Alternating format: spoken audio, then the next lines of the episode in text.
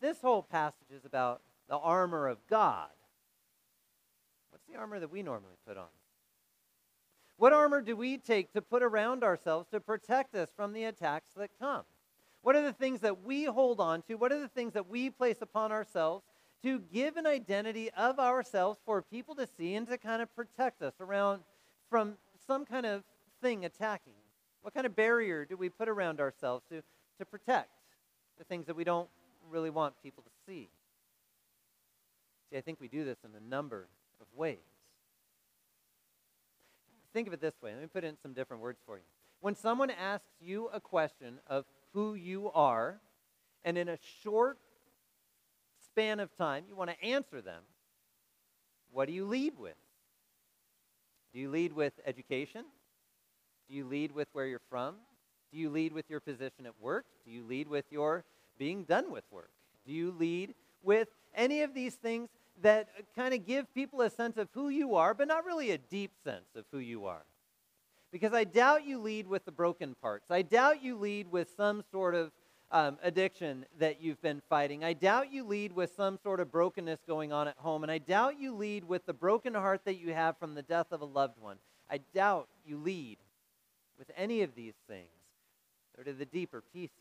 Those are the things we generally stick down deep and hold on to. And when we first meet somebody, we have an armor. An armor we place upon ourselves. I think back to high school, and I had a fun car to drive in high school, a 68 Mustang. And in the mid 90s, 68 Mustang was pretty cool, right? Turquoise blue, white Landau top, 289 V8 in it, and it ran. It was so much fun. And I was known as the guy with the blue Mustang, and that was fine with me. There was another blue Mustang, but his was dark blue. Mine was shiny blue. You know, but I was known as the guy with the Mustang, and I liked it there. Because then people knew of me for, for that. And that was awesome.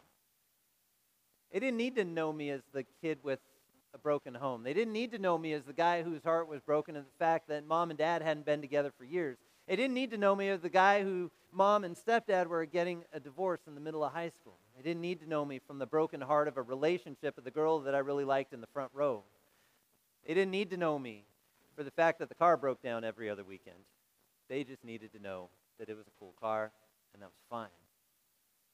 They didn't need to know those deeper things. At least I didn't want them to know those things. See, God puts people in our lives that start to see through that armor even. Because all of our armor that we place around ourselves to hide the things that we don't want people to see, that armor is really worked out in sin It's a protective measure that we do. But in that armor, there's chinks and holes. Pieces where something has been shot through and it made it all the way through, and it shows the war stained work of the things that have gone on. And it can't live up to it. It can't handle it. In fact, more often than not, it breaks down. And when Satan starts to see those things break and starts to see the real you underneath that armor, man, that attack gets even stronger because he's got a weak point to point into. A place where those little fiery darts can make their way into and have even a greater effect. See, that armor starts to break and wear down and tarnish. And it hurts. that's not the armor you actually have on all the time. Yeah, you've got it on most of the time, probably. But over time, there's a different armor.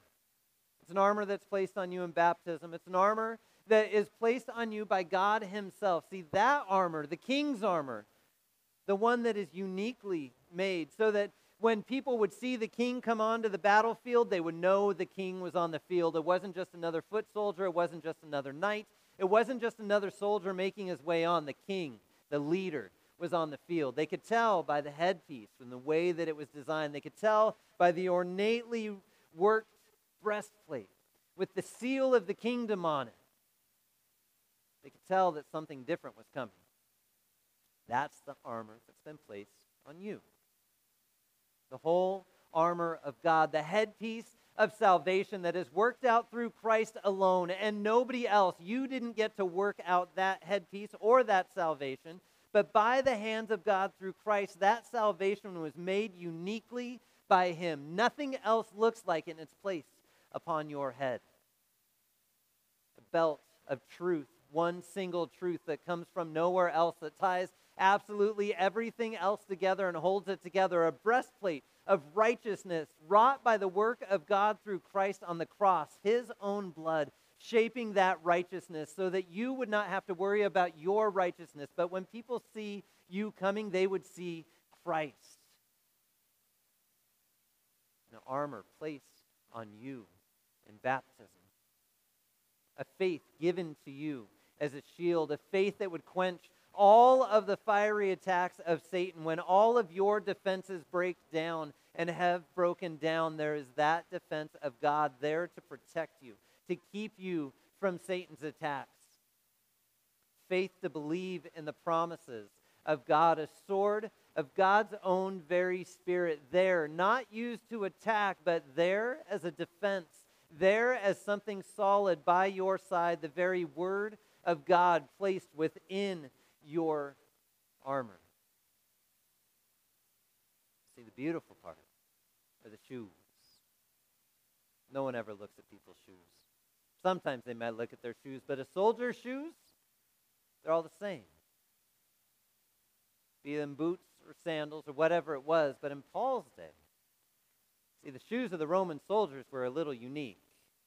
These shoes were actually some of the first that had nails driven through them so that they would be cleats and be stuck in the ground, so that when those soldiers linked arms and got together and were standing together in a defense mode against them an, an attack, they could not be moved. They were solid on the ground, not being able to be pushed back at all. And the shoes put on your feet are the peace of the gospel. The peace of the gospel worked in Christ alone. His word, His promise, His truth, His forgiveness of your sins that wraps your feet and sinks them into the ground so that you cannot be moved in any way because that is the solid foundation in which you stand. That is the solid promise in which God has made you stand. And I don't know if you caught it in that letter as Paul was writing, but not once did he say, go, run, attack. In fact, several times he said, stand, stand firm, do not be moved. See, with the armor of God, his armor placed upon you, that's all that people see is what God has done. You're right. Inside that armor, you may be broken and crying and scared and sinful. But God doesn't see you that way. God sees you as forgiven.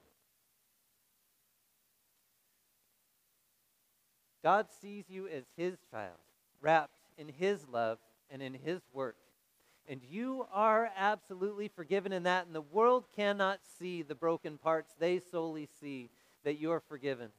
And as God's armor is on you, there's nothing else shining except for His love and His work as you go out about your day and as you are stuck, planted firm in the gospel. Have no doubt about what God has done for you. For you're His. And nothing is going to shake you out of those shoes of the gospel. Would you pray with me? Dear Heavenly Father, we thank you for all that you have done for us in Christ. We pray, Lord, that you would continue to work everything necessary for us, as you already have in Jesus, that you would hold on to us in that love all the way into eternity. We pray, Lord, that you would be with us each and every day as we cannot handle the attacks that come against us, yet we know that you are the one that fights the battle for us. We pray, Lord, that you be with us, that you hold on to us in the peace of Jesus. In his name we pray. Amen.